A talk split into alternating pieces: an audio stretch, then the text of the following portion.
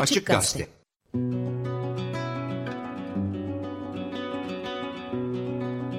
Selim Badur'la Korona Günleri.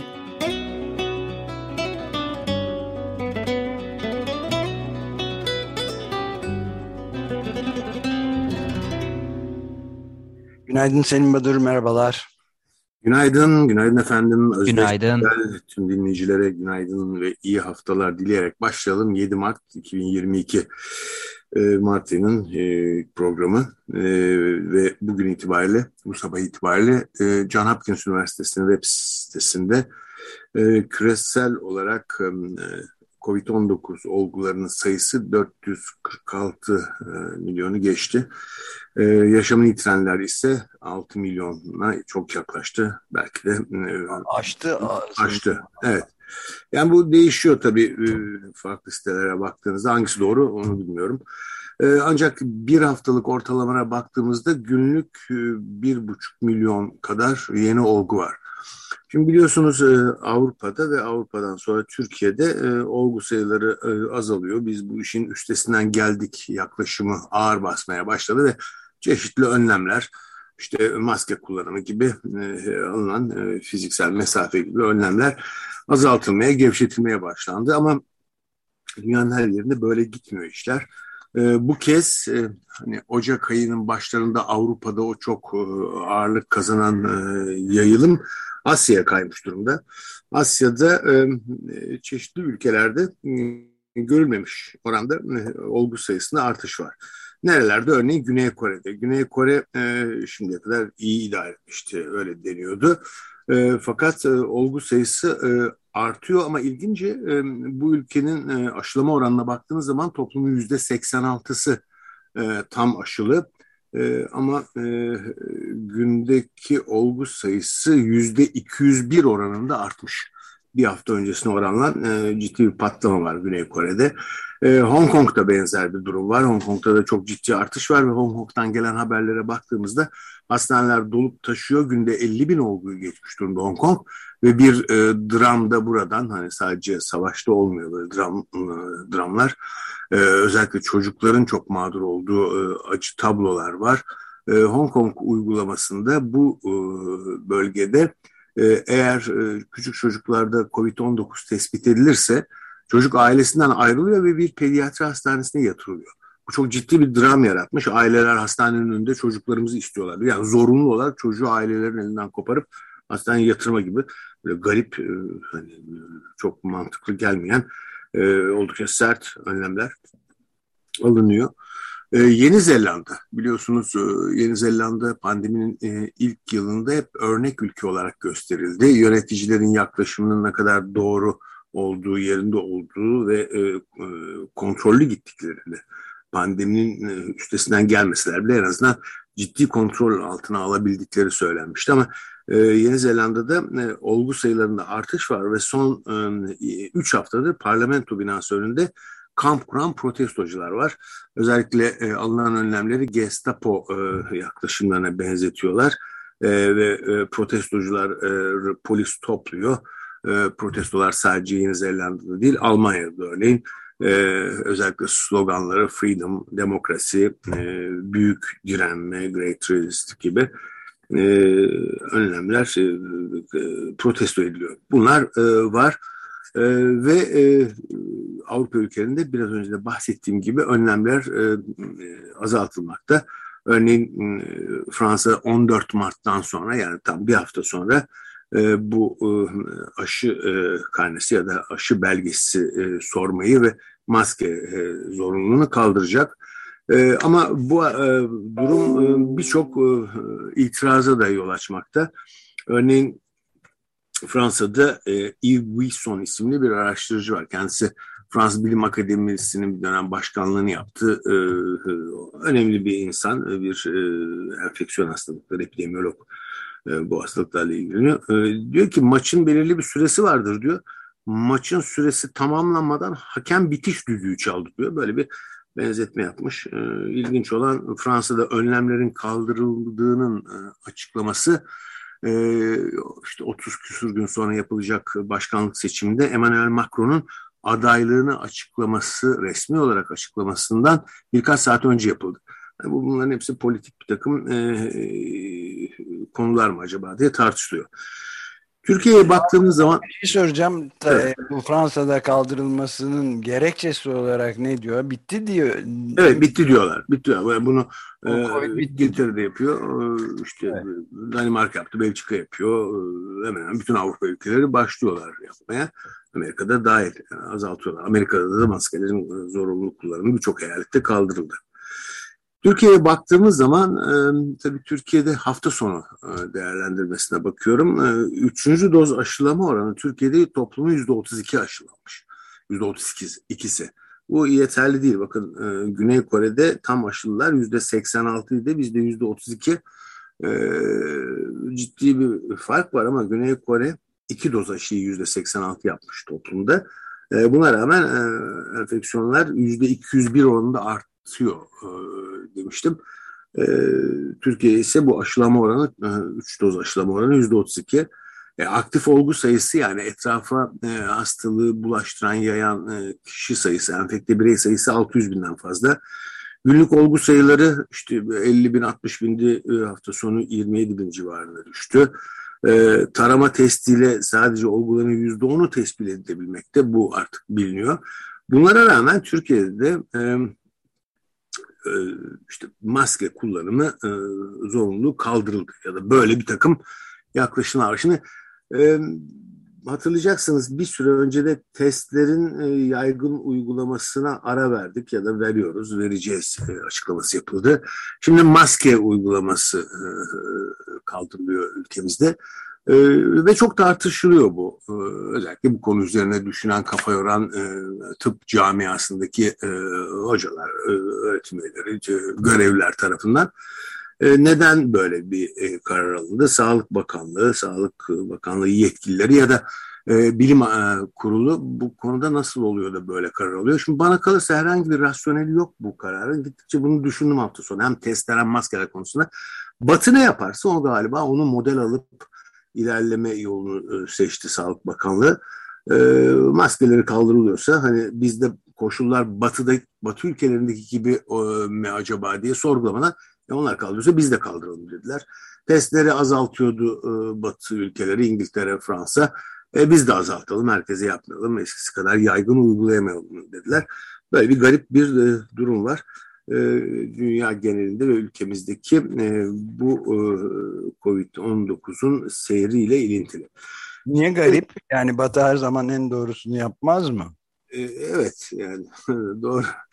Bir Şimdi de biraz... Yeni Zelanda yöntemleri herhalde batıda olmadığı için uygulanmıyor. Evet doğru ama orada oradaki yöntemlerde geç de olsa sonuç vermediği görüldü. Şimdi biraz Ukrayna'ya bakmak istiyorum. Ukrayna'da tabii savaş koşulları olduğu için elbette e, hani e, bombaların altındaki insanlara aman kardeşim masken burnunun altında üstünde maskeni tak demeniz pek mantıklı bir yaklaşım değil.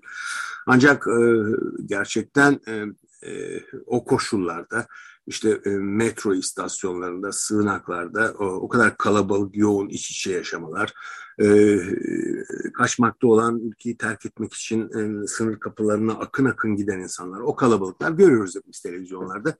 E, bunlar e, özellikle solunum yolundan bulaşan enfeksiyonların yayılımında e, çok kolaylaştırıcı faktörler. Bu bilinen bir gerçek ama bunun dışında bir takım ayrıntılar var. Bir tanesi e, Dünya Sağlık Örgütü'nün açıklamasına göre e, COVID hastaları, ağır COVID hastalarına oksijen temininde, bunlar oksijenle bağlanıyorlardı. Oksijen temininde bir güçlük var. Bu e, ciddi bir olumsuzluk yaratıyor. Yani tedavileri yapılamıyor. Bunun dışında e, bazı kronik hastalıklar var. Bunların tedavilerinde aksamalar oluyor. Yani siz biraz önce hastanede olup bitenler, rehin alınanlardan falan bahsettiniz. Örneğin HIV AIDS'te yaşayanlar Dünya Sağlık Örgütü bir açıklama yaptı. Ee, Ukrayna'da HIV AIDS e, hastalarıyla ilgili. Ama ilginçtir Dünya Sağlık Örgütü bu konuyu fark edip de açıklama yapmasından tam bir hafta önce, altı gün önce Türkiye'de e, önemli bir sivil toplum kuruluşu bu konuda çalışan Kırmızı Kurdele. Onlar e, Kırmızı Kurdele İstanbul ekibi Ukrayna'da HIV ile yaşayanlarla dayanışma mesajı e, yayınladılar. Bu güzel bir gelişmeydi. E, durumun aciliyetini, önemini e, önceden fark edip yapılmış bir açıklamaydı. Bu nedenle o sivil toplum örgütünü kutlamakta yarar var. E, açıklamalarında yaklaşık Ukrayna'da 250 bin kadar insan HIV ile yaşadı. Bunların %51'inin yarısının B seviyede oldu. Ne demek B seviye? Belirlenemeyen virüs miktarı. Yani bunlar uygulanan tedavi sonucunda e, vücutlarındaki e, alınan muayene maddesindeki HIV virüsü miktarı belirlenemiyor. Bunlara B hastaları ya da B seviye deniyor.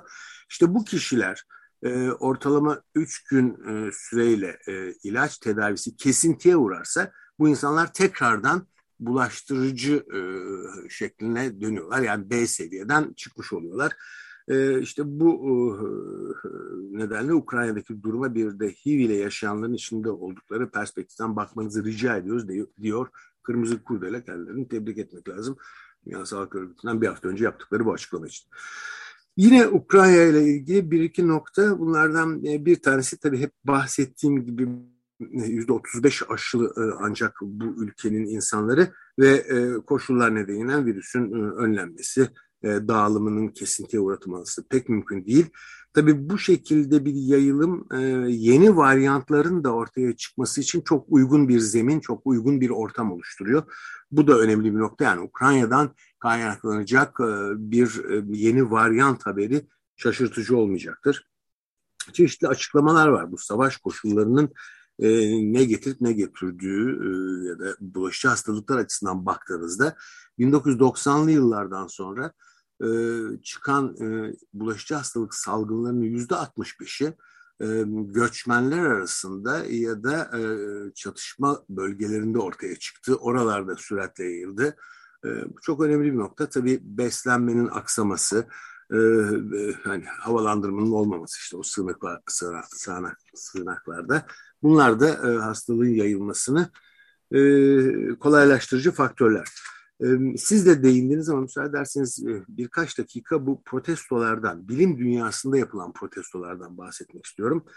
Ee, önemli bir kişi Michael Gelfand herhalde yıllar sonra da e, Ukrayna'da olup bitenler ve e, bunun bilim dünyasındaki yansımaları konuşulduğunda anımsanacak bir isim Michael Gelfand.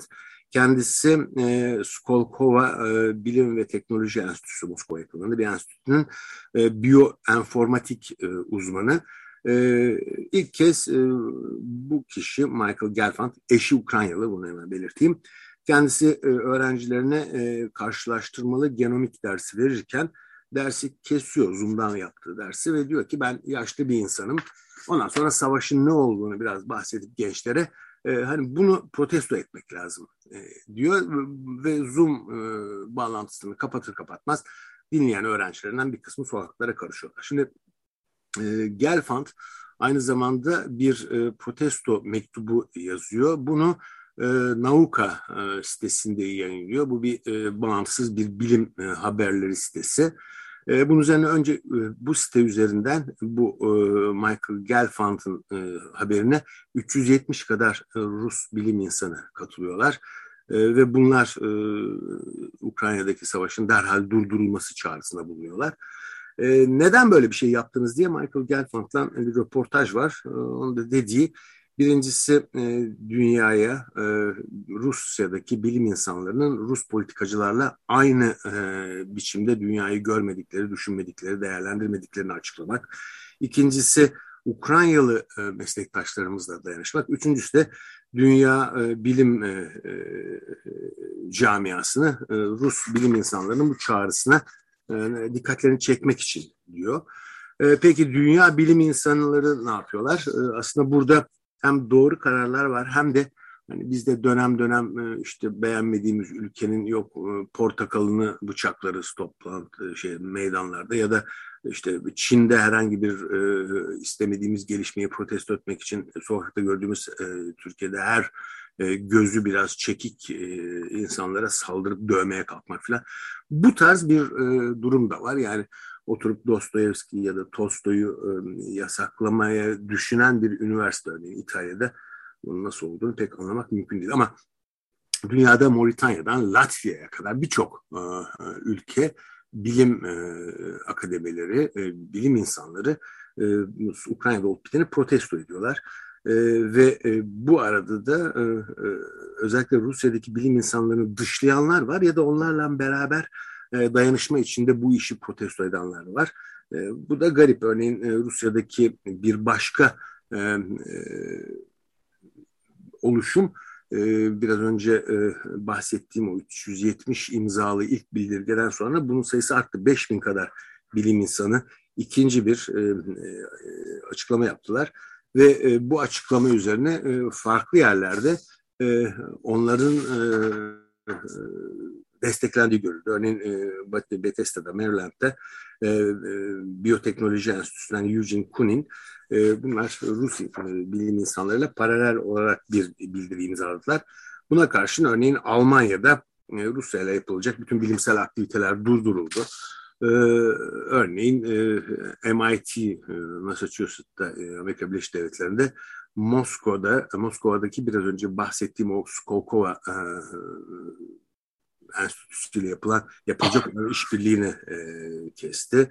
E, Avrupa'da da bazı toplantılar iptal ediliyor. Örneğin e, e, Uluslararası Matematikçiler Birliği e, Temmuz ayında Stras e, St. Petersburg'da yapacakları toplantıyı iptal ettiler. Yani bu anlaşılır bir şey.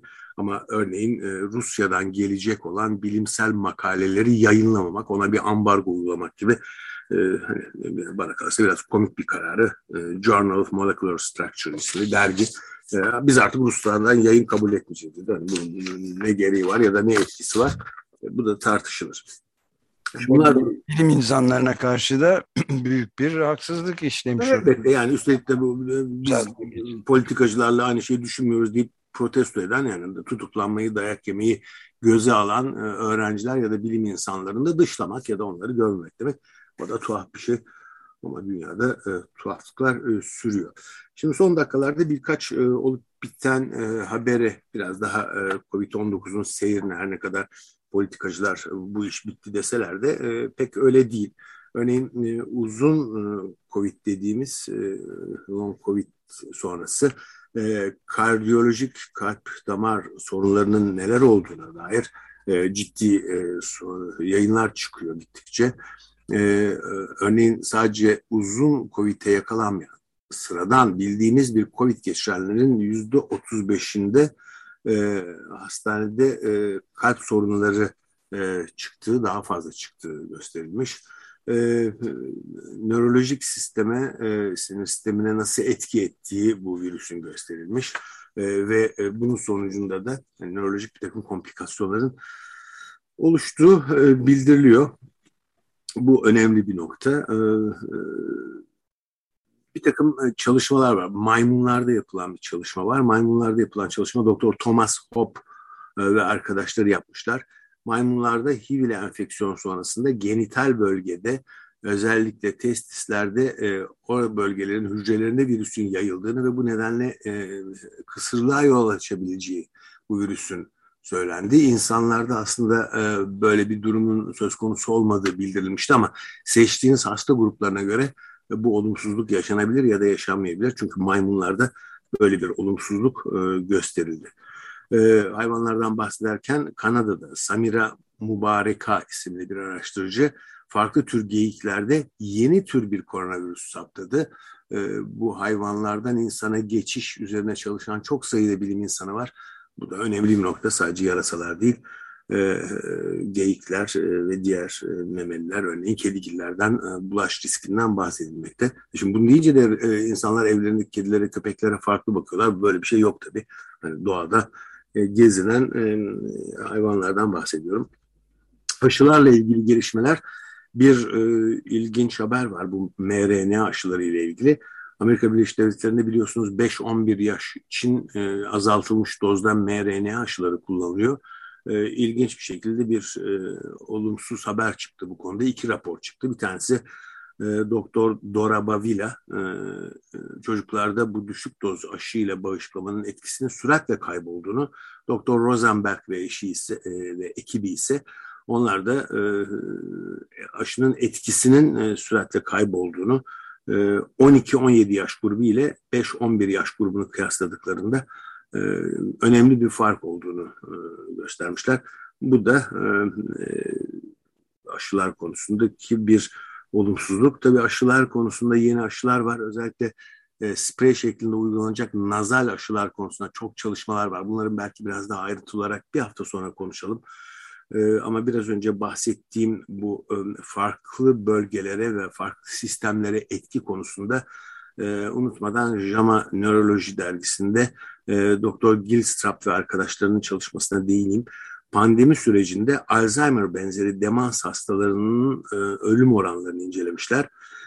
Yaklaşık 53 milyon Medicare hizmeti alan hastaların dosyaları bilgisayardan incelendiğinde 2019'da bu Alzheimer ve e, demans e, hasta grubundaki ölümler %12.4 iken e, 2020'de bu oran %25.7 olmuş.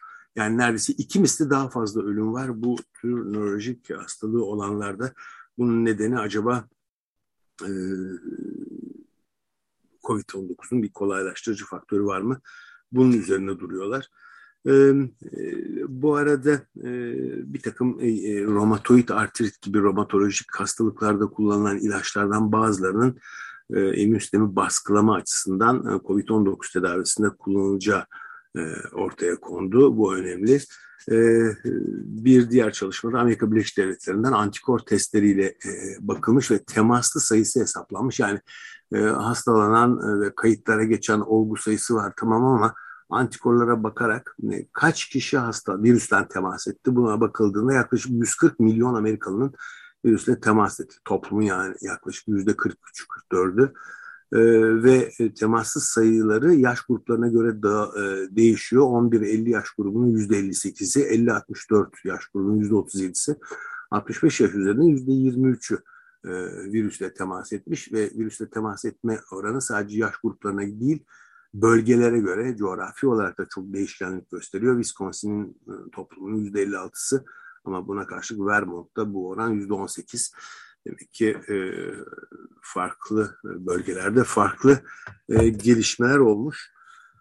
Son bir çalışmada Silvia Trevel'in ve arkadaşları e, bunlar e, özellikle e, yaşamını yitiren insanların e, otopsilerinde e, bağırsak e, florasını incelemişler ve e, çalışmaları Frontiers in Immunology'de yayınlandı. Buradaki çalışmada bağırsak mikrobiyotasının yani beslenmeye göre değişken bakteri florası oluşmakta.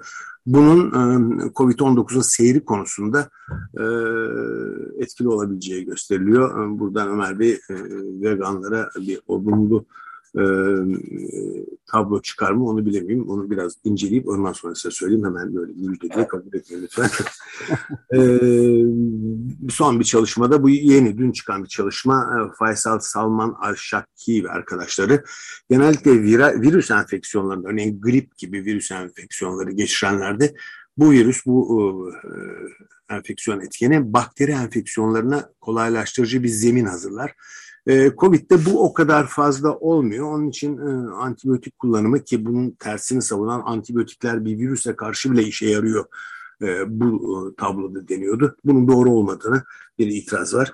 Hani buradan da görüyoruz ki e, koşulları değiştirerek farklı ortamlarda, farklı koşullarda incelenen hasta gruplarından farklı sonuçlar elde edilebiliyor. Onun için Ahmet'in dediğini Mehmet yalanlamış demek değil. Kimin çalışmayı hangi koşullarda, hangi hasta grubunda e, ne tür özelliği olan kişilerde yaptığını iyi bakmak, öyle kıyaslamak, yaptırmak e, gerekiyor çalışmaları.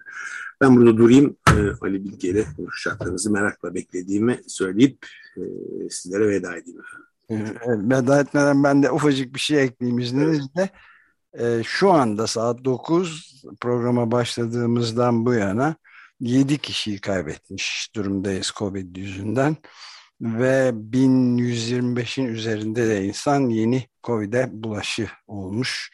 Yani ortadan kalktı, tedbirler kaldırıldı derken bunu da unutmayalım. Yani saat 8. Peki biz ne yapacağız? Ee, sizler, bizler, program yapanlar, işte Osman, Erdek, Kayahan falan, ben.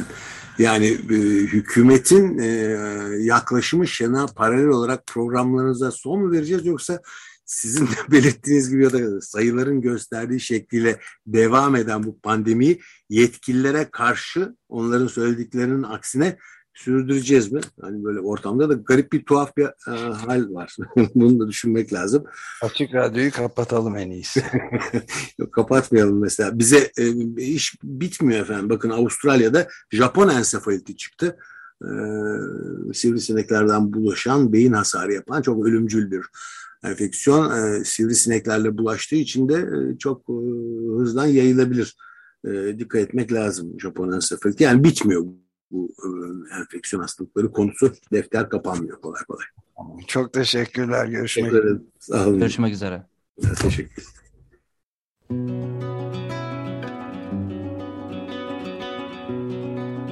Selim Badur'la Korona Günleri.